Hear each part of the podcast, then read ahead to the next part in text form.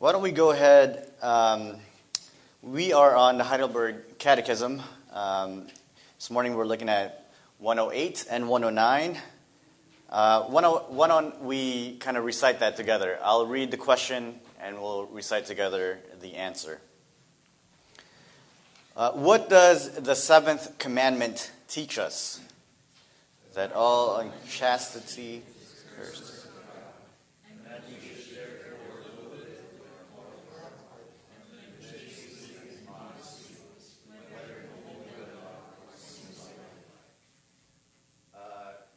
Question 109 Does God forbid nothing more in this commandment than adultery and such gross sins?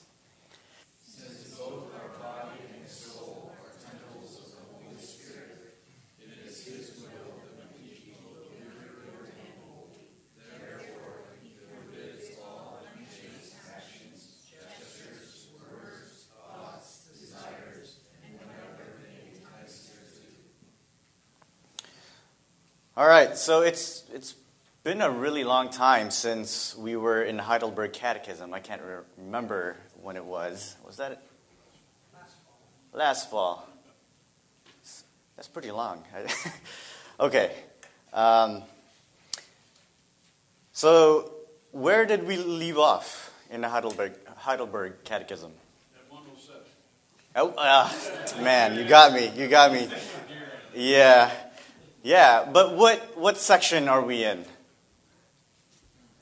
The Ten Commandments, yes. Uh, Pastor Brett covered the sixth commandment last time, and I'll get to why that's important later. Uh, but this morning we're covering, uh, in my opinion, uh, one of the more difficult ones the seventh commandment, adultery.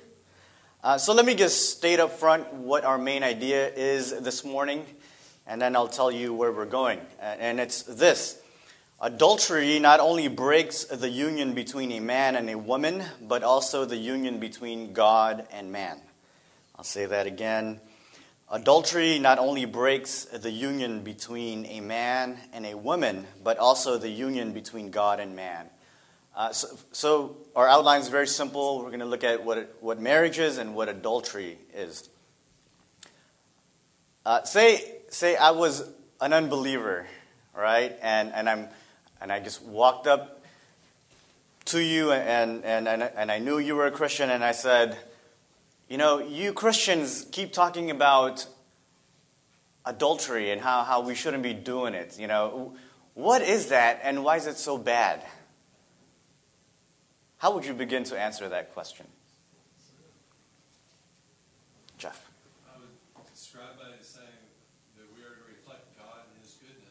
Good. God is faithful to his people, mm-hmm. ones he loves, and so we're to be like him.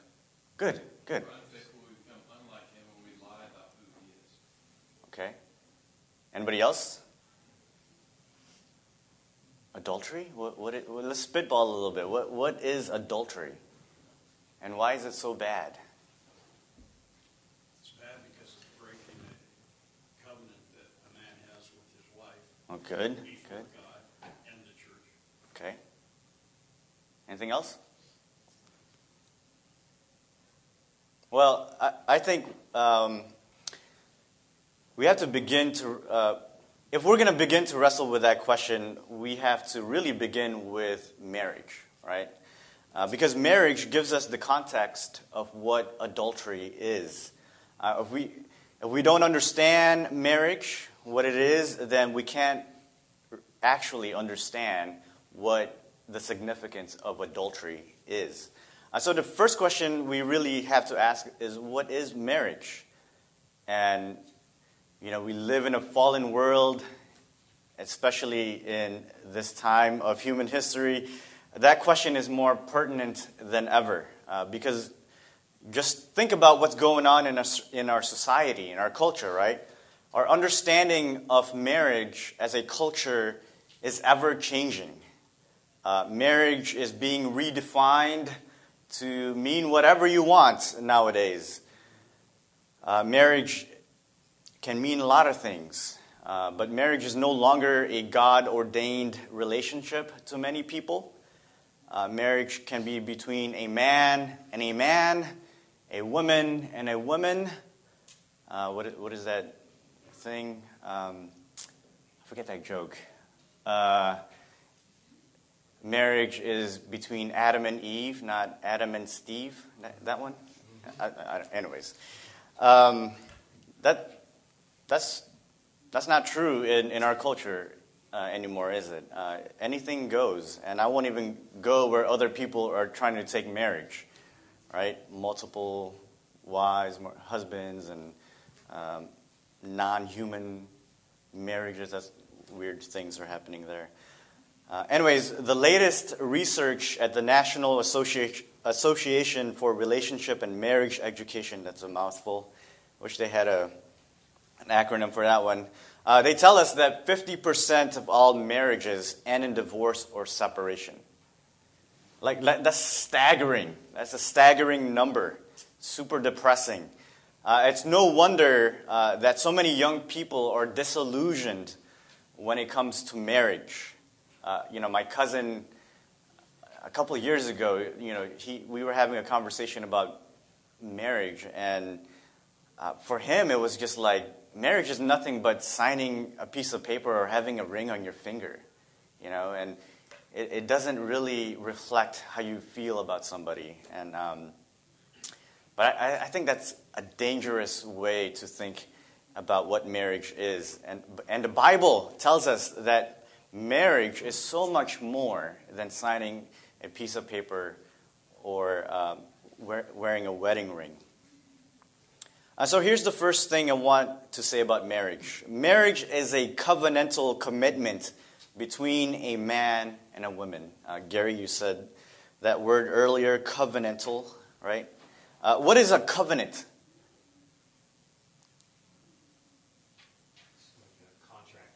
It's like a contract, okay. Good. Anybody else?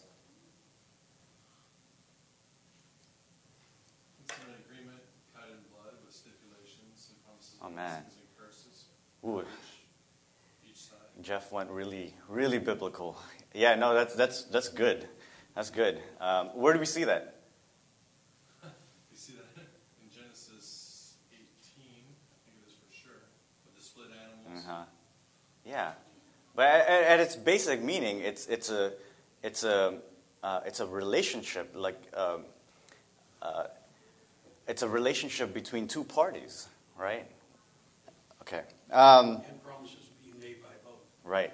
And we'll, we'll get to that a little bit later.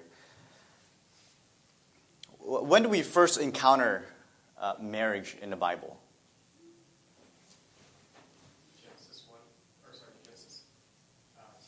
Two, yes. Uh, let's, let's turn there. Uh, we first learn it in Genesis 2, uh, verse, beginning in verse 18 through 24. Let's, let's go ahead and turn there so we can start reading.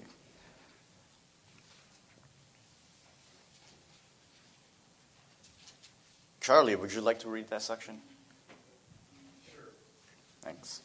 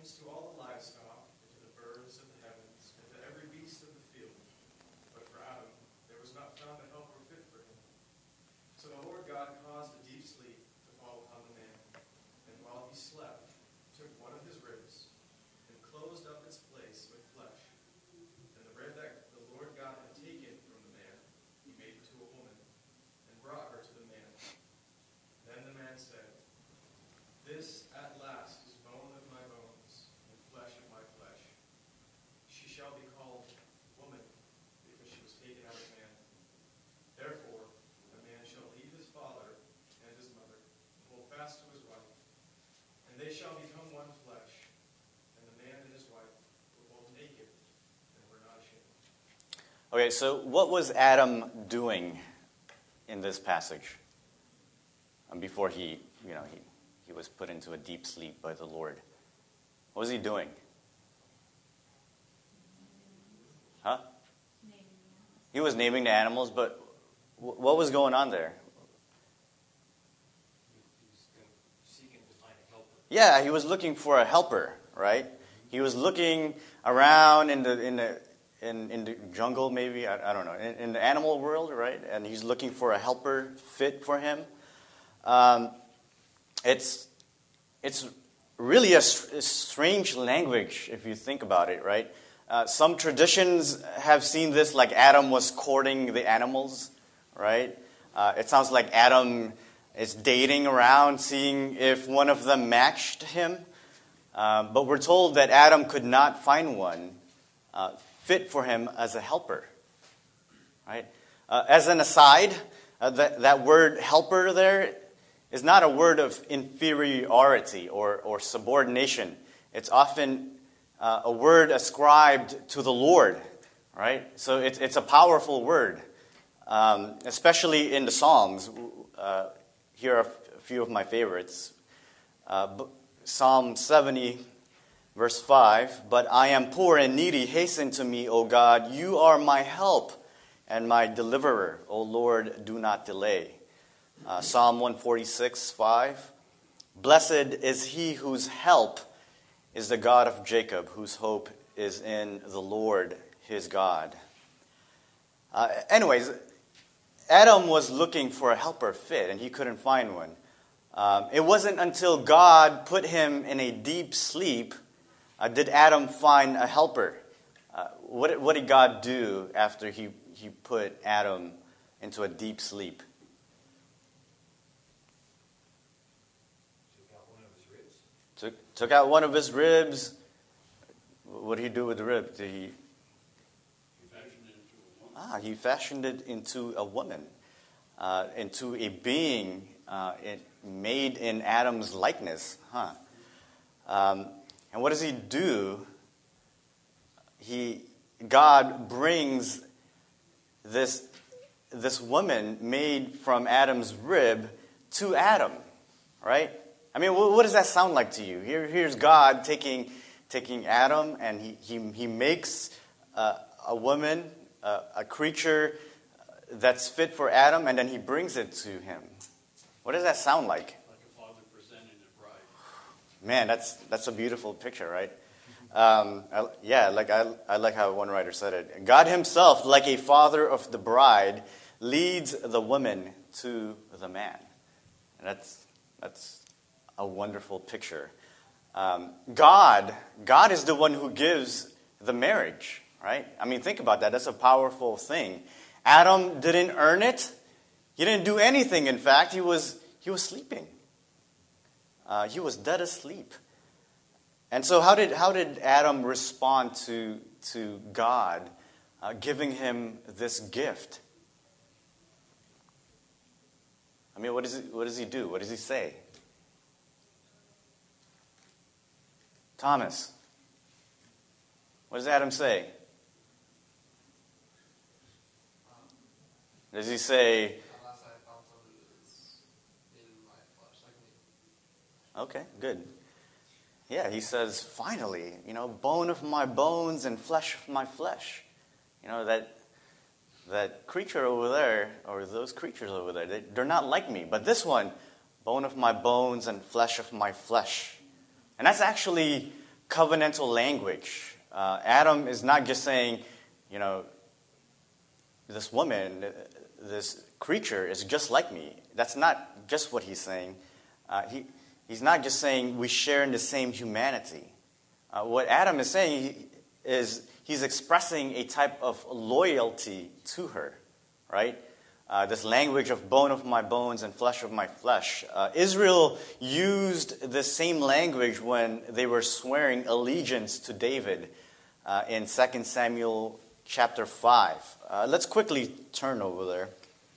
2 Samuel chapter 5, and we'll look at the first three verses.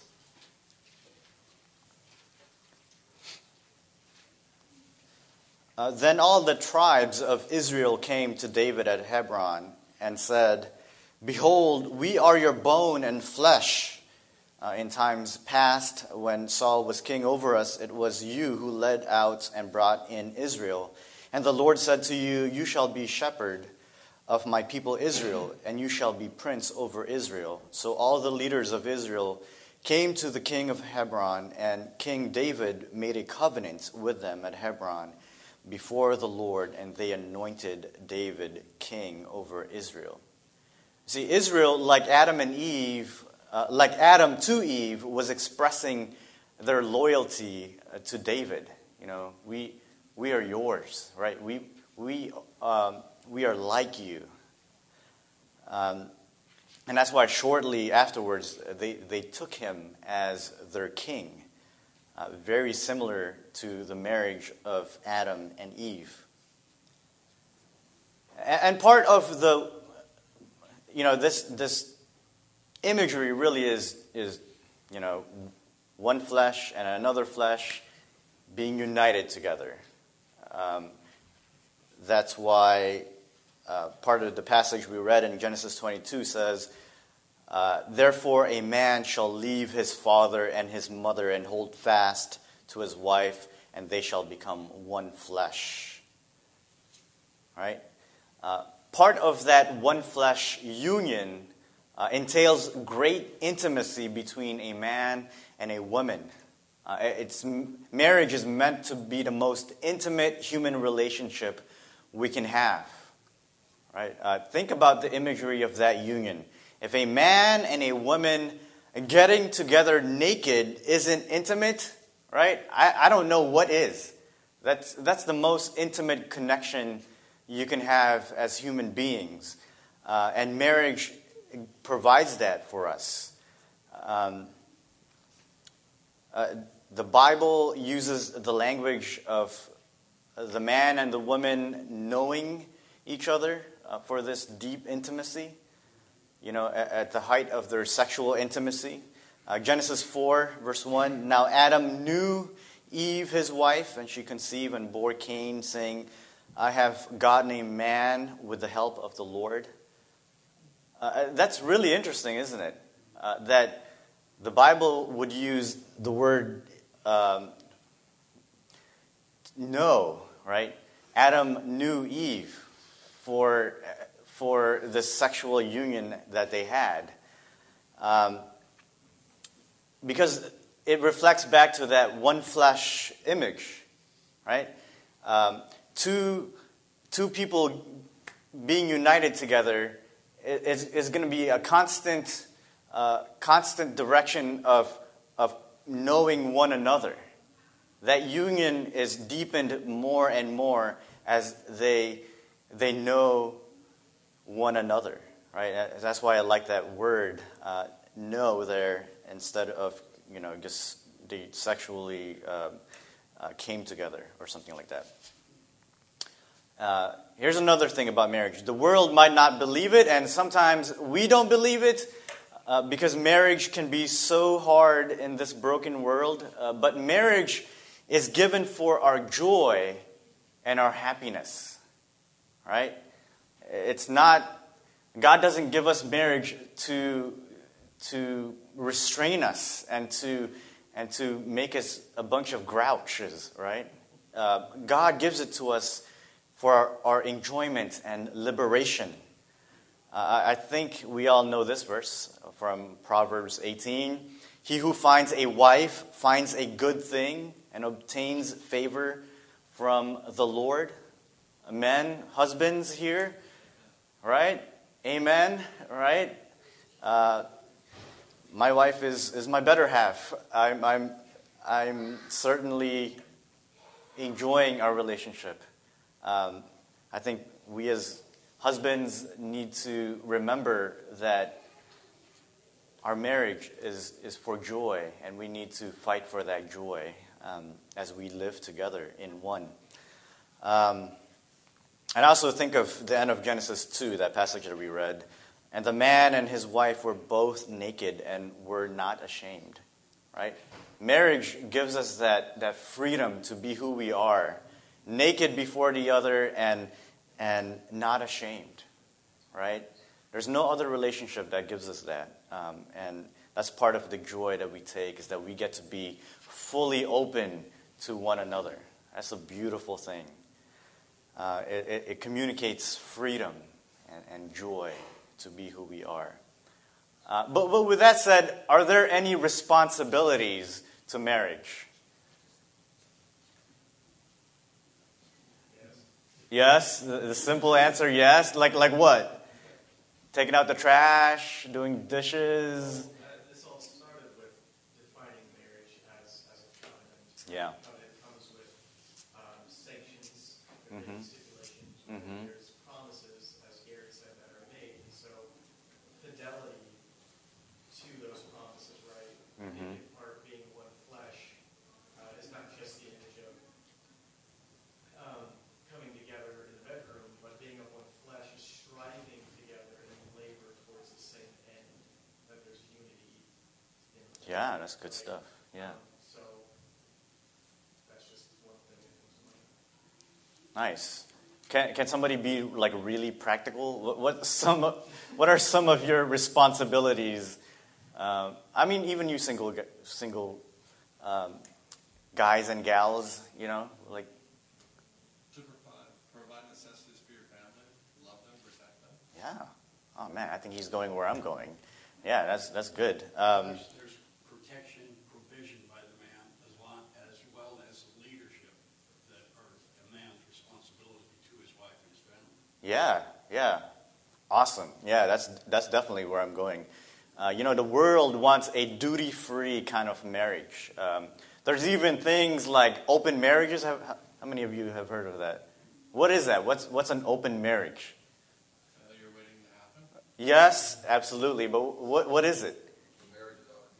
Yeah, that's that's just crazy, right? Like, I'm married to you, but like we can we can sleep with other people. We can do whatever we want, right?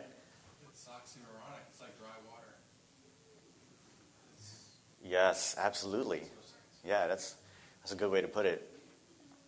Um, but that, that's not what marriage looks like in the Bible, right? Marriage is is is full of responsibilities, not responsibilities to to restrain us, but to liberate us.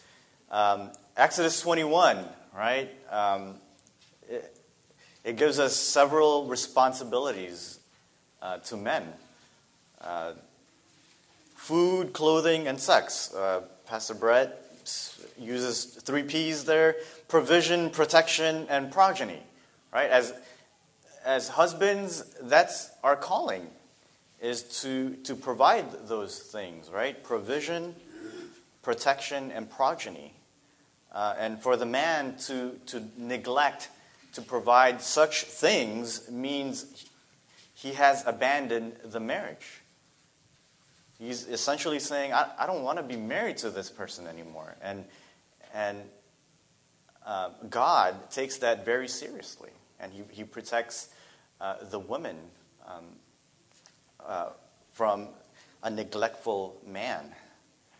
Uh, that's not to say that it doesn't also involve the responsibility of, of, of faithfulness, right? Both man and woman are, are called to be faithful. Right? At, the, at the heart of it, that's, that's, um, that's what marriage is about, is faithfulness. It's, it's a demonstration, uh, a reflection of, of um, what God is like to us. And I guess, I guess that gets me to my next subpoint here. Um, you know, as wonderful as marriage is, it, it points to something bigger. Uh, what, do you, what do you think I'm talking about there? What bigger thing does marriage point us to? Rex? Marriage between Christ and his church. Yeah, where do we find that? Ephesians 5. Yeah, nice. Let's turn over there. Ephesians 5, we'll, we'll read verse 28 through 33. You ought to add another P to your, your protection, provision, progeny, Uh huh. perseverance. You hear that, Pastor Brett? Perseverance, that's good. No, because we're, we're held to be accountable to God for our wives and to our wives for our lives as well. Yeah. And we know life is difficult, and when it gets Yeah. Yeah, absolutely. That's good. Uh, so, does anybody want to read Ephesians 5, verse 28 um, through 33? One of the Etheridge boys I see wants to read.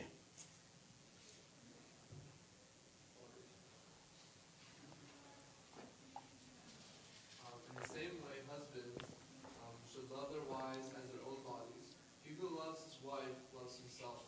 For no one ever hated his own flesh, but nourishes and cherishes it, just as Christ does the church. Because we are members of his body. Therefore, a man shall leave his father and mother and hold fast to his wife, and the two shall become one flesh. This mystery is profound, and I am saying that it refers to Christ and the church. However, let each one of you love his wife as himself, and let the wife see that she respects her husband. Thanks, Thomas. Um, you know, marriage is meant to reflect the relationship between Christ and his church, his bride. Uh, what's the overlap there between marriage, between a man and a woman, and Christ and his church? Rex? There, yeah, you see that one, one, one flesh imagery, right? As, as a man and a woman come together, one, one flesh, so Christ and his church are one flesh, right? Yeah, yeah, absolutely. Um, and we find Paul using uh, the same kind of language, uh, you know, Christ uniting himself to the church uh, in, in other places in, in his epistles as well. Uh, this is Romans 12, verse 4. For as in one body we have many members, and members do not all have the same function, so we, the many, are one body in Christ and individually members one of another. Uh, 2 Corinthians 11, verse 2 For I feel a divine jealousy for you, since I betrothed you to one husband to present you as a pure virgin to Christ. Um, do we find anything like that in the Old Testament, in the Hebrew Bible? Do we find anything like that? Or is that just in the New Testament? Christ uniting himself with Israel. Christ uniting himself to Israel? yeah, or God uniting himself to Israel. Seems to be- Okay, where, where, do we, where do we see that? Well, he talks about marriage, he talks about divorce, and he says he will be their God and they will be his people. He will Yeah. protect them unlike the rest of the nations. Sounds like we're, we're going through Jeremiah, huh? Yeah, yeah, no, of, of course. It's, it's uh, Jeff? Uh, Ezekiel 16 Ooh, is nice. a really extended metaphor of God finding Israel and describes it as a baby girl laying in her blood in the street. And he picks her up, cares for her, loves her, puts earrings on her, Yeah. dressed up, she became fully dressed her and married her, and then she became faithless. Yeah, yeah, it's awesome. Yeah. Um, the Old Testament is just full of language like that uh, when it comes to God and his people. Uh, pick up on Jeremiah here, uh, Jeremiah 2, verse 1. Go and proclaim in the hearing of Jerusalem. Thus says Yahweh, I remember the devotion of your youth, your love as a bride, as a bride, how you followed me in the wilderness in a land not sown. So, there, according to Jeremiah, Yahweh married Israel when he brought her out of Egypt.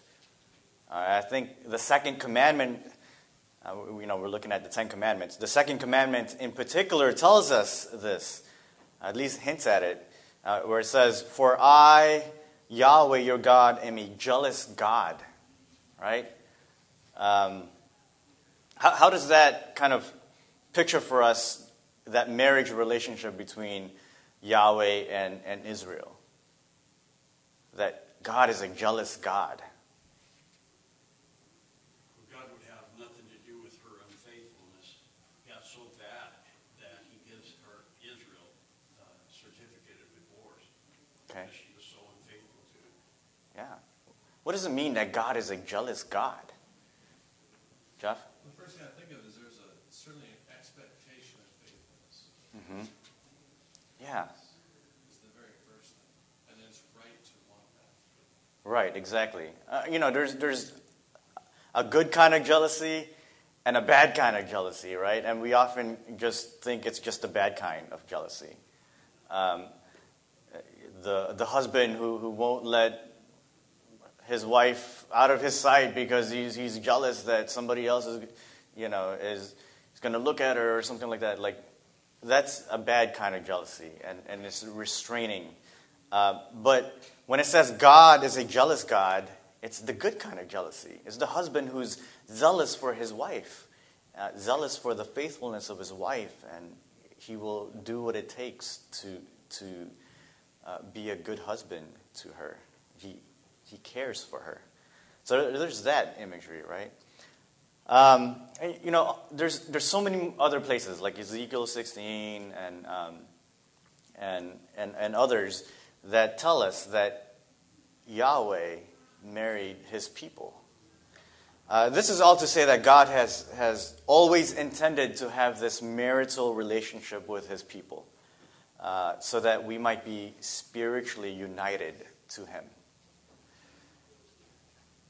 And so, um, if, a mar- if marriage takes a man and a woman and makes them one flesh, what do you think adultery is about?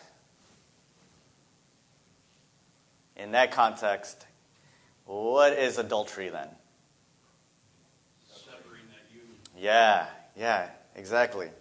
Uh, adultery, in light of, of what marriage is, um, you know, man and a woman becoming one flesh. Adultery is that unholy severing of a man and a woman. Uh, what kind of imagery is that? What does it sound like to you?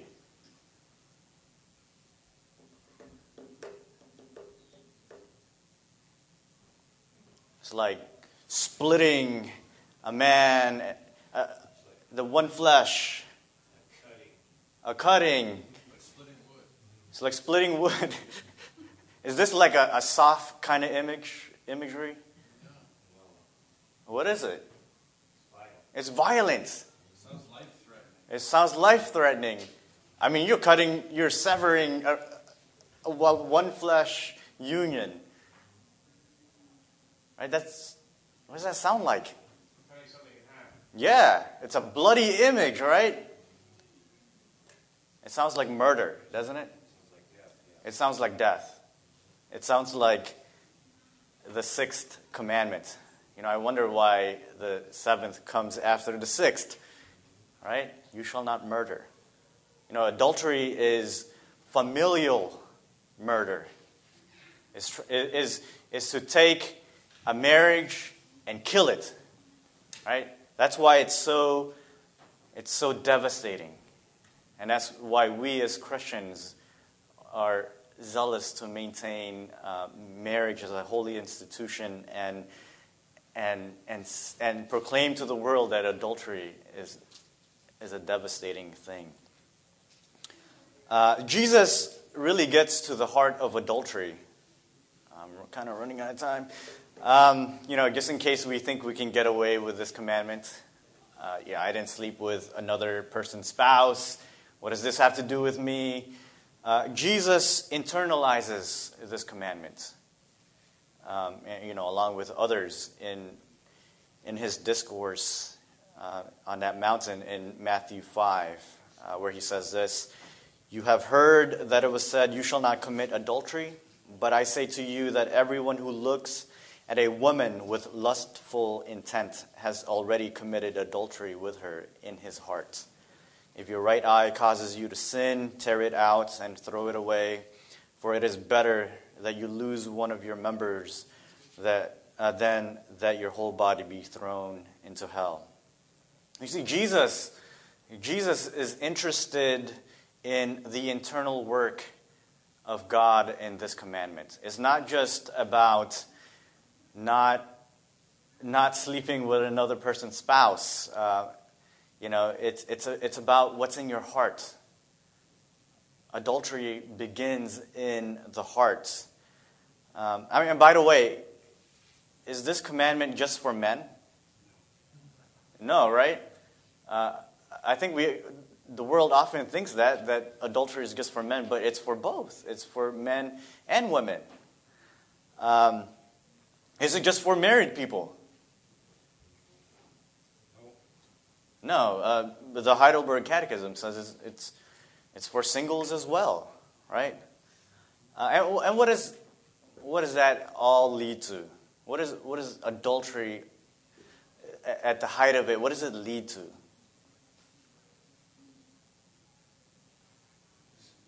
Death, Yeah, we, yeah, we said death, but like separation. separation, right? What do we call that? Something about divorce. Yeah, yeah. It's it's when it's when that that um, severing becomes official, right? Just like when a marriage uh, becomes official, when when you know the ceremony takes place, the divorce becomes official. It's it's an official severing of that relationship. Um, but what about our marital relationship with God, right? What, is it, what does adultery look like on that level? It's a denial of the faith. It's a denial of the faith, yes. Looks like the first commandment, What's the first commandment? having other gods before. Yes, yes. It looks like idolatry, right? It looks like having idols, whether that's uh, things that we make with our hands or things that we treat as gods in our hearts. Um, Ezekiel 23, we're running out of time here. Um, For they have committed adultery, and blood is on their hands. With their idols, they have committed adultery, and they have even offered up to them for food the children whom they had born to me. That's atrocious, isn't it? Um, and we see this, this idolatry, this uh, idolatry slash adultery uh, early on in the history of God's people. Um, early on, God, God's people already put themselves out there. You know, they walked the block and, and they were looking for other lovers. Um, as Moses was receiving the Ten Commandments on Mount Sinai, he left. You know, remember that? He left for like 40 days. He was on top of that mountain. Um, what happened when Moses came down from the mountain? You know, what did he encounter the people doing? Celebrating Rex? the Celebrating the calf. I think they were doing more than celebrating, huh? Yeah, yeah. Um, you know, here's, this, here's Israel, just brought out of Egypt, the land of bondage. Um, they were brought out to be the bride of Yahweh, their God. Uh, they're at the foot of Mount Sinai waiting for Moses, and, and you know, you, you wait that long, you, you grow in, impatient. And so they grew impatient. They said to Aaron, you know, get, get up, make us, make us gods that we shall uh, go before us. Uh, you know, as for Moses, that man who brought us out of the land of Egypt, uh, we, we don't know what's happened to him. And, and, and can, you, can you do something about it? Can, you- can you make us, uh, make us gods?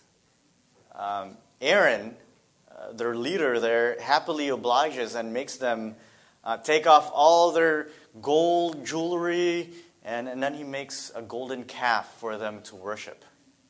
Right? Uh, that's, that's a frightening picture. Your leader, right, encourages you to take off all your gold, and he, he makes an idol for you to worship. Right? Uh, it shows you even, even leaders can, can falter. And so, with, all that, um, do we have any hope? you know, all of us are, as Calvin said, our hearts are factories of, of what, what is it? We, we, idol factories. There you go. Um, do we have any hope if, if we're in, in one way or another idolaters, right? Yes. What is our hope, Charlie?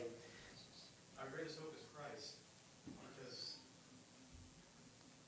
we hold to a few things at the same time. One, that not only He paid for the sins that we have done, that we are in, and that we will do, Mm-hmm. but that He imputed to us His perfect, chaste life, since that's the, the Yeah. his whole life without unchaste actions, gestures, words, thoughts, desires, or anything of the sort. He's the perfect bridegroom. a bride waiting for him. Yeah. And so um, our hope is in him, not in our failures and inabilities to do those, even though, like the question says, we are called to that purity and that holiness. Mhm.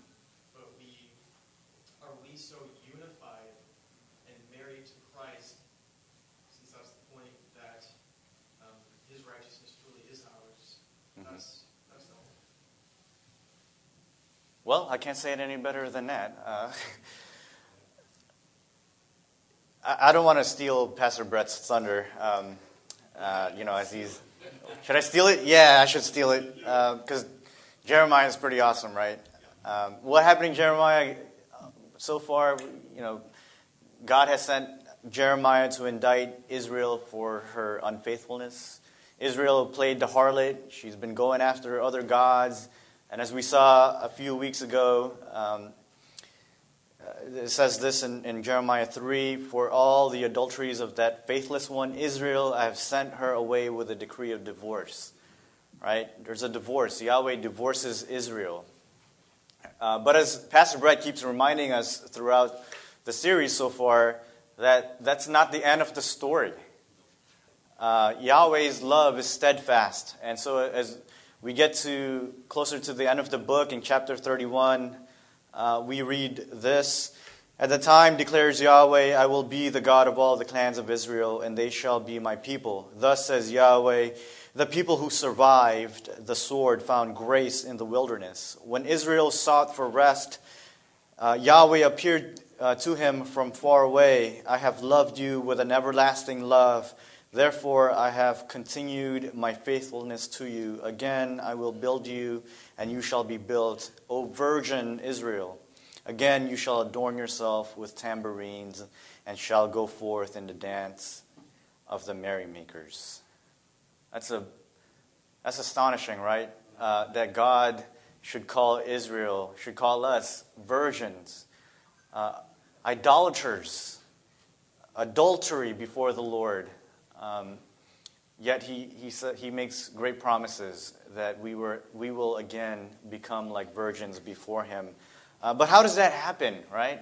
It's not, it's not just that we need a makeover or to turn a new leaf. Um, that doesn't solve Israel's nor our idolatry, adultery problem before God. Uh, God, God really needed to remake us, make us new creatures. And that's what we find in the work of the perfect bridegroom, the Lord Jesus Christ. Um, he's the perfect husband. He took all of our filth on that cross, and he presents us holy before the Lord. Right? And so in Revelation, we see the church wholly adorned. And uh, right now, it's, it's messy, but that is who we are before God. We're wholly adorned, and um, that's good news. Let's pray. Our Father, we thank you for sending your Son to be our sinless and perfect bridegroom. In him, we find what our souls are looking for. Uh, may our love for Jesus continue to grow more and more. Um, help us to, to reflect his love to this broken world and to one another. In Jesus' name we pray. Amen.